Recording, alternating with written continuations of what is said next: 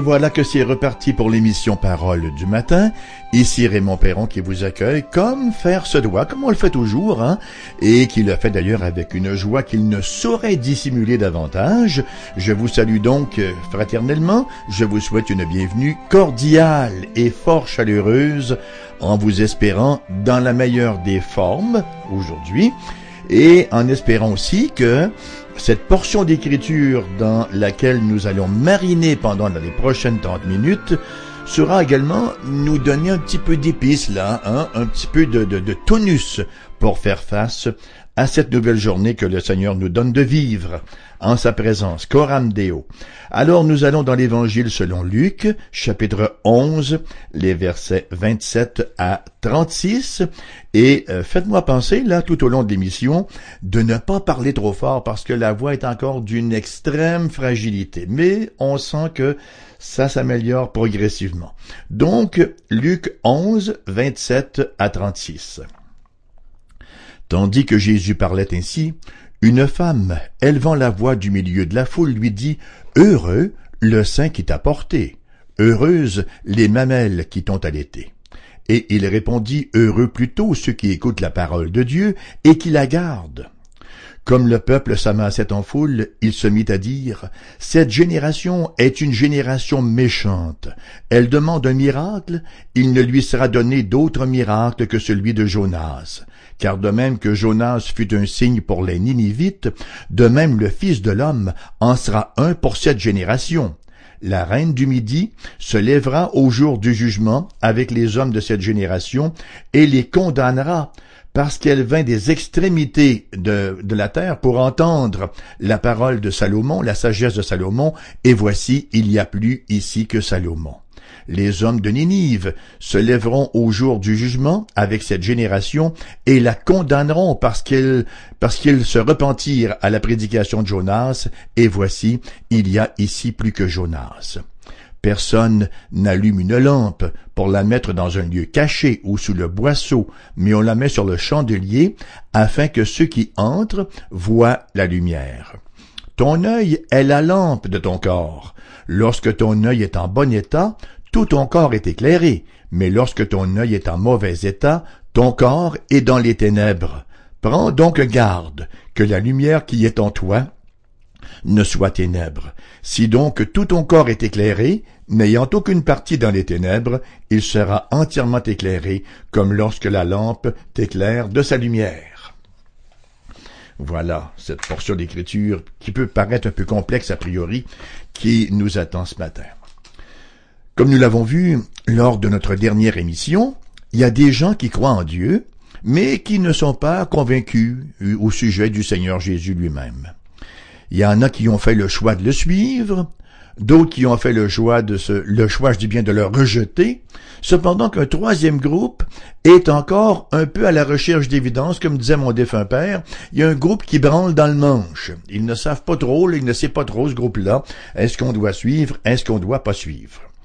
Même après avoir été témoin des miracles, de Jésus. Hein? Nous lisons au verset 26, d'autres pour l'éprouver lui demandèrent un signe venant du ciel. Écoutez, leur foi demeure sur la retenue, leur foi demeure captive de leurs doutes. Avant de croire en Jésus, ils voudraient bien avoir des évidences irréfutables, qu'il était bien le Fils de Dieu. Mais quel signe donc Jésus devait-il leur donner? Nous voyons dans un premier temps qui sont ceux qui sont véritablement bénis, heureux C'est le même mot en, grec, le mot makarios. Avant de voir la réponse, donc, à savoir quel signe Jésus devait-il leur donner, voyons la réplique que le Seigneur donne à une femme qui voulait le louer. Bon, le Seigneur venait de chasser un démon, il avait confondu les sceptiques quant à l'origine de sa puissance, et il avait terminé avec une, une application au verset 23, celui qui n'est pas avec moi est contre moi, et celui qui n'assemble pas avec moi disperse. Une femme de l'auditoire, saisie littéralement d'admiration, se dit en elle-même, et que j'aimerais ça avoir un fils comme lui? Sa mère doit tellement être fière de lui, hein? Et soudainement, elle s'écrie, hein? elle élève la voix et elle s'écrit au verset 27b, Heureux le sein qui t'a porté, heureuse les mamelles qui t'ont allaité.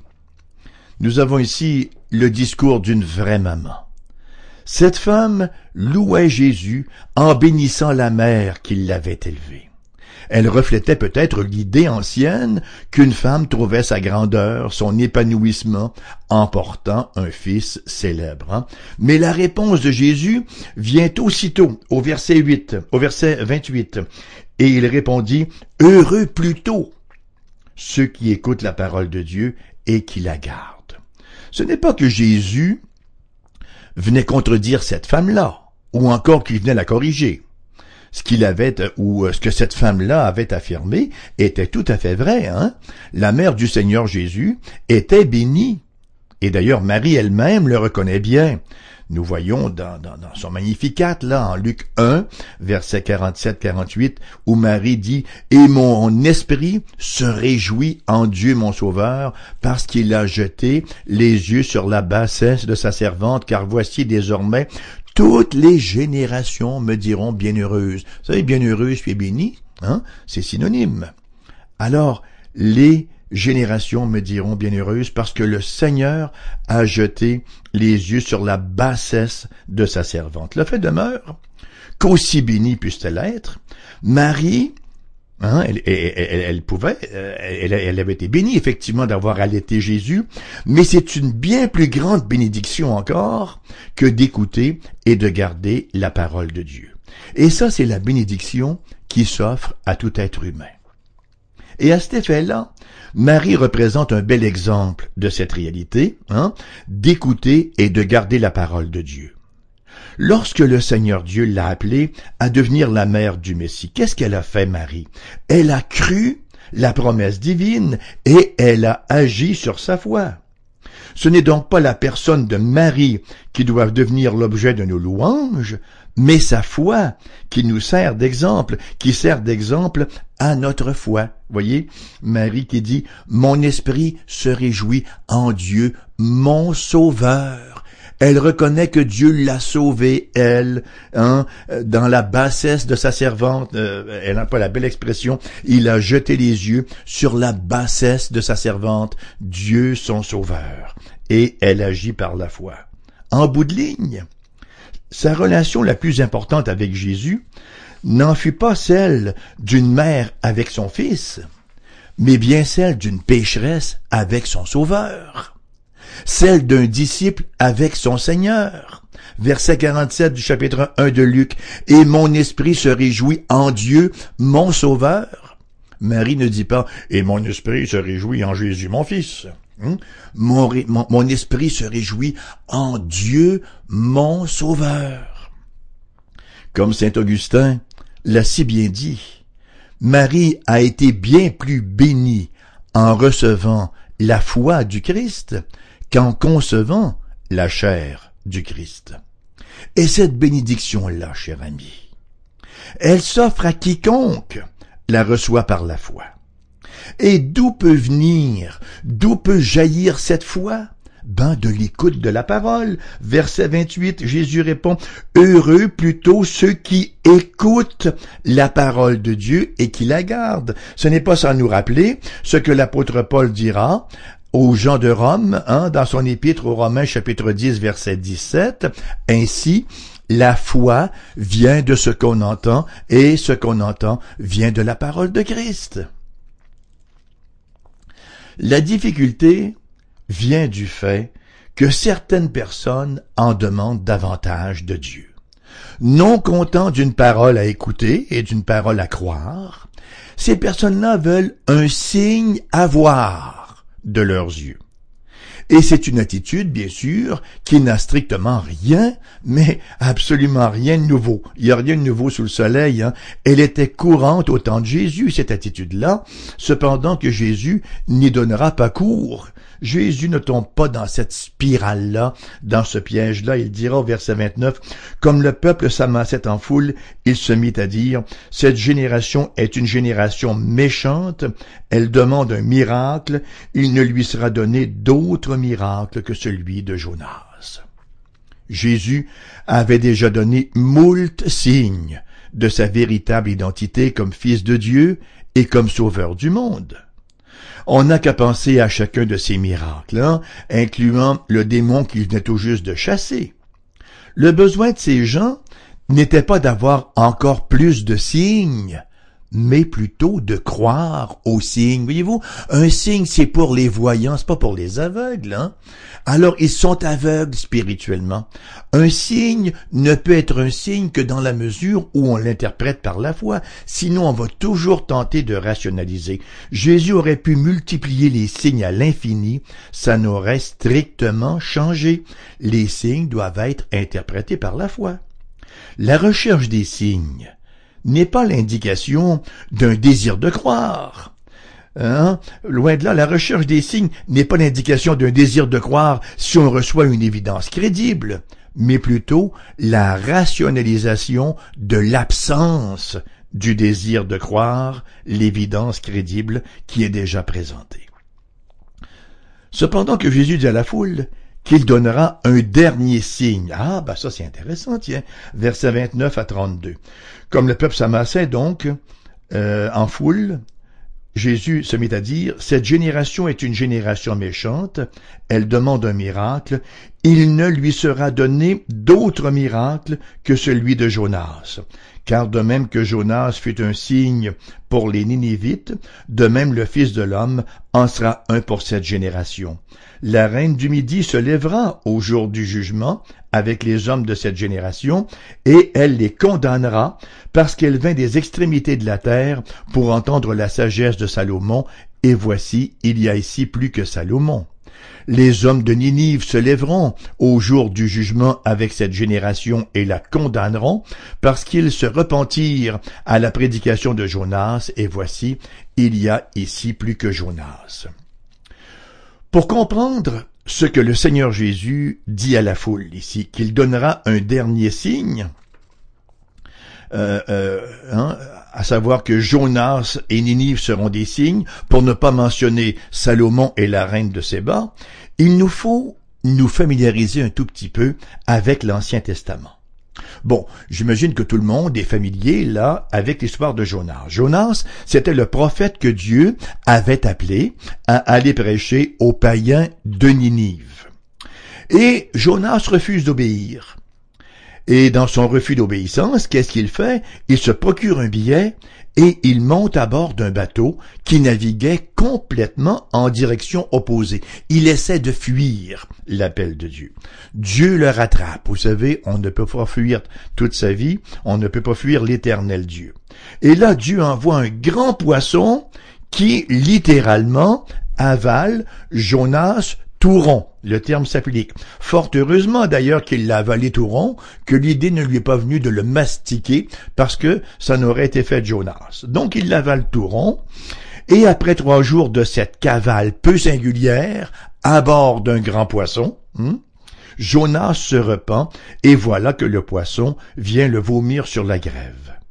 Et cette fois, Jonas a compris le message, il va à Ninive, il parle du jugement imminent de Dieu, et bien sûr, ensuite, il voit les Ninivites venir à la repentance, ils reviennent à Dieu et ils se repentent de leurs péchés.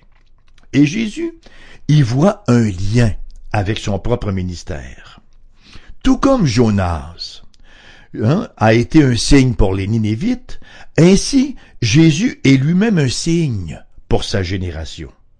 Maintenant, en quoi consiste le lien entre les deux? Bon, bien sûr, on peut mentionner son office de prophète, sa prédication du jugement et son appel à la repentance, comme l'avait fait Jonas. Cependant, un signe, c'est plus que cela. Un signe, c'est quelque chose de miraculeux. D'ailleurs, vous aurez peut-être noté que lorsque Jésus fait mention de ce signe-là, il fait référence à quelque chose de futur, non seulement à son ministère présent comme prédicateur. Alors, quel est donc ce signe? Luc ne le mentionne pas explicitement, mais il y a un miracle dans le ministère de Jonas. Un miracle qui signifie, qui typifie la résurrection. Nous le savons, hein, euh, parce que dans le parallèle, euh, dans le récit parallèle de Matthieu chapitre 12, verset 39-40, nous lisons, Jésus leur répondit, une génération méchante et adultère demande un miracle, il ne lui sera donné d'autre miracle que celui du prophète Jonas, car de même que Jonas fut trois jours et trois nuits dans le ventre d'un grand poisson, de même le Fils de l'homme sera trois jours et trois nuits dans le sein de la terre. Jésus, bien sûr, faisait référence à sa propre mort, son ensevelissement et sa résurrection d'entre les morts. De la même manière que Jonas a été enseveli, si vous voulez, dans le ventre du grand poisson, Jésus passera trois jours au tombeau et reviendra à la vie. Le signe de Jonas, c'est donc la mort et la résurrection du Christ Jésus. Et Dieu nous a donné le signe, le même signe. Qu'a fait Dieu pour nous diriger vers la vérité de l'Évangile? Comment savons-nous que Jésus a vécu une vie parfaite pour notre bénéfice hein? Comment savons-nous avec certitude que Dieu a accepté le sacrifice du Christ? Comment savons-nous que Jésus a le pouvoir de donner la vie éternelle? Comment savons-nous, comment avons-nous l'assurance que nous vivrons éternellement? Bien la réponse à chacune de ces questions, c'est que Dieu a ressuscité Jésus d'entre les morts. Voyez-vous, la résurrection, c'est le signe pour tous les temps, le signe pour toutes les générations, c'est le signe de l'Évangile, ni plus ni moins la bonne nouvelle du salut par la crucifixion et la résurrection de Jésus-Christ, si nous croyons ce signe, nous sommes sauvés. Tous ceux, tous ceux qui croient que Jésus est mort et ressuscité pour leurs péchés héritent la vie éternelle. Cependant, il faut croire. Et Jésus fait appel à deux exemples de l'Ancien Testament à cet effet-là. L'un de ces exemples, bien sûr, c'est Jonas, auquel il va revenir tantôt. L'autre, c'est l'histoire de Salomon et la reine de Séba. Le roi Salomon est demeuré célèbre pour son extravagante richesse, bien sûr, hein, et pour son extraordinaire sagesse. Une reine africaine avait entendu parler de ce roi fameux et elle a voulu voir par elle-même comment ou enfin ce qu'il en était, si ce qu'on lui disait était vrai. Aussi, elle a fait le voyage. Imaginez, elle a entrepris le voyage de l'Afrique en Israël avec toute une caravane de trésors. Elle a mis le roi à l'épreuve. Elle a eu un tour guidé du palais. Elle a adoré dans le temple érigé à l'Éternel, et dans tout cela, elle en a eu le souffle littéralement coupé. C'est ce que nous lisons d'ailleurs dans le premier livre des rois, chapitre 10, versets 7 et 9, où c'est la reine de Séba elle-même qui parle et qui dit, je ne le croyais pas avant d'être venu et d'avoir vu de mes yeux, et voici, on ne m'en a pas dit la moitié. Tu as plus de sagesse et de prospérité que la renommée ne me l'a fait connaître. Béni soit l'Éternel ton Dieu qui t'a accordé la faveur de te placer sur le trône d'Israël. Voici donc une femme qui voulait connaître la vérité. Et elle a fait tout en son pouvoir pour voir si ce qu'elle avait entendu était vrai. Et nous lisons au verset 31, La reine du Midi, la reine de Séba, se lèvera au jour du jugement avec les hommes de cette génération et les condamnera parce qu'elle vint des extrémités de la terre pour entendre la sagesse de Salomon, et voici, il y a ici plus que Salomon. Quel contraste avec les gens auxquels Christ s'adressait. Salomon était un homme sage, bien sûr, mais Jésus est la sagesse même, il est la sagesse incarnée.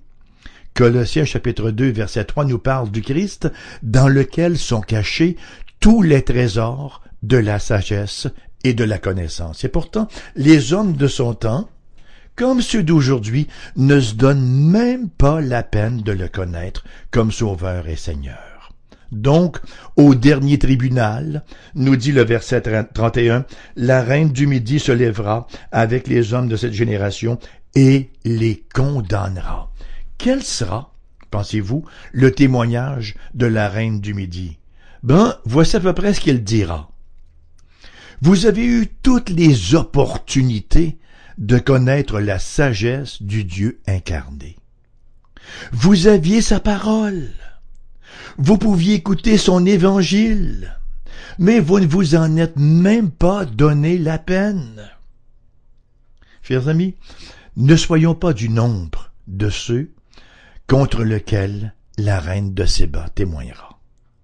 Il y a ici infiniment beaucoup plus que Salomon. Il y a ici infiniment plus qu'une richesse et qu'une sagesse humaine.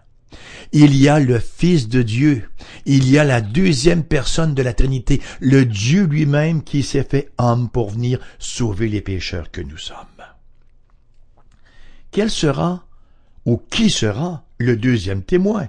Ben, l'autre témoin, c'est Jonas, et la façon dont les gens de Ninive ont répondu à sa prédication.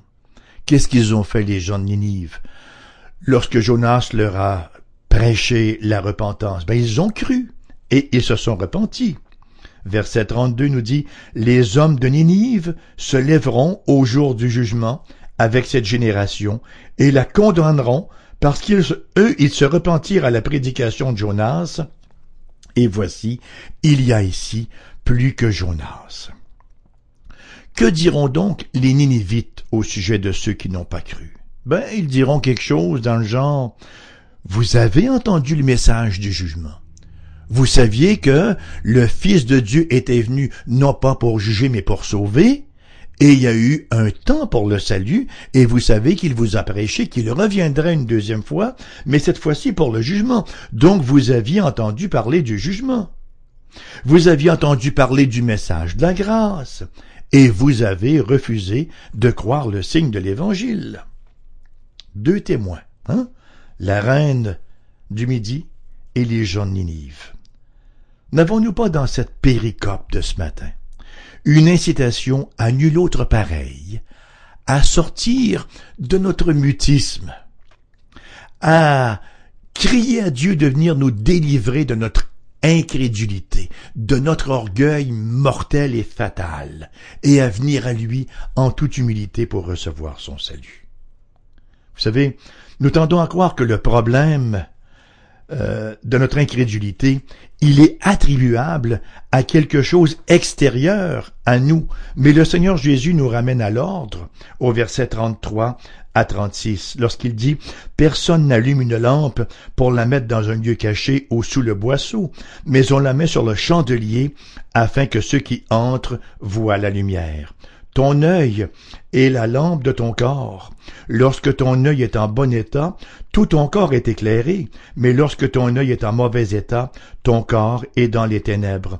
Prends donc garde que la lumière qui est en toi ne soit ténèbres. Si donc tout ton corps est éclairé, n'ayant aucune partie dans les ténèbres, il sera entièrement éclairé, comme lorsque la lampe l'éclaire de sa lumière. Ailleurs, Jésus utilise la lumière pour illustrer le témoignage du chrétien dans le monde.